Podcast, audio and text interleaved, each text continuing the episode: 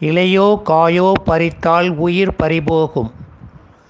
தினம் ஒரு தகவல் வழங்குபவர் சிதம்பரம் ரவிச்சந்திரன். பூந்தோட்டங்கள் நந்தவனங்கள் பற்றி நாம் கேள்விப்பட்டதுண்டு. ஆனால் பூமியில் இப்படியும் ஒரு நந்தவனம் இலையோ காயோ பறித்தால் உயிர் பறிபோகும் என்று கூறப்படும் ஆபத்தான பூந்தோட்டம் உள்ளது.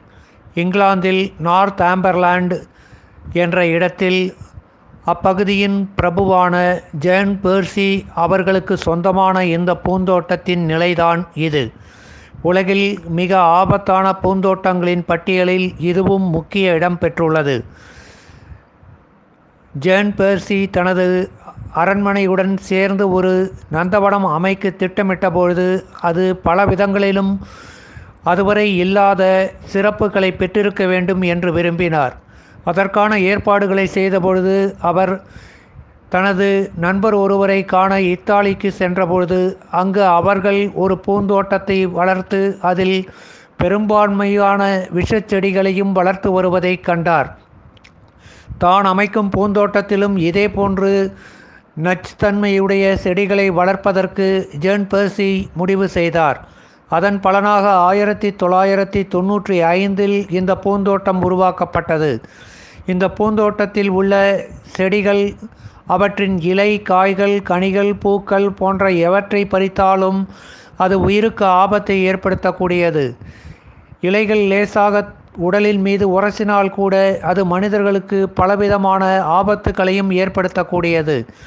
இது அறியாமல் யாரும் தொட்டுவிடக்கூடாது செடிகளை என்பதற்காக கடும் பாதுகாப்பு முன்னேற்பாடுகளுடனேயே வருகையாளர்களை உள்ளே தோட்டத்துக்காரர்கள் அனுமதிக்கின்றனர்.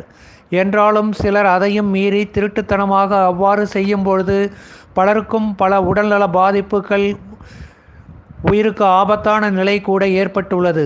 இதனை கருத்தில் கொண்டே பூந்தோட்டத்தின் வளாகத்திலேயே ஒரு மருத்துவமனையும் அமைக்கப்பட்டு விட்டது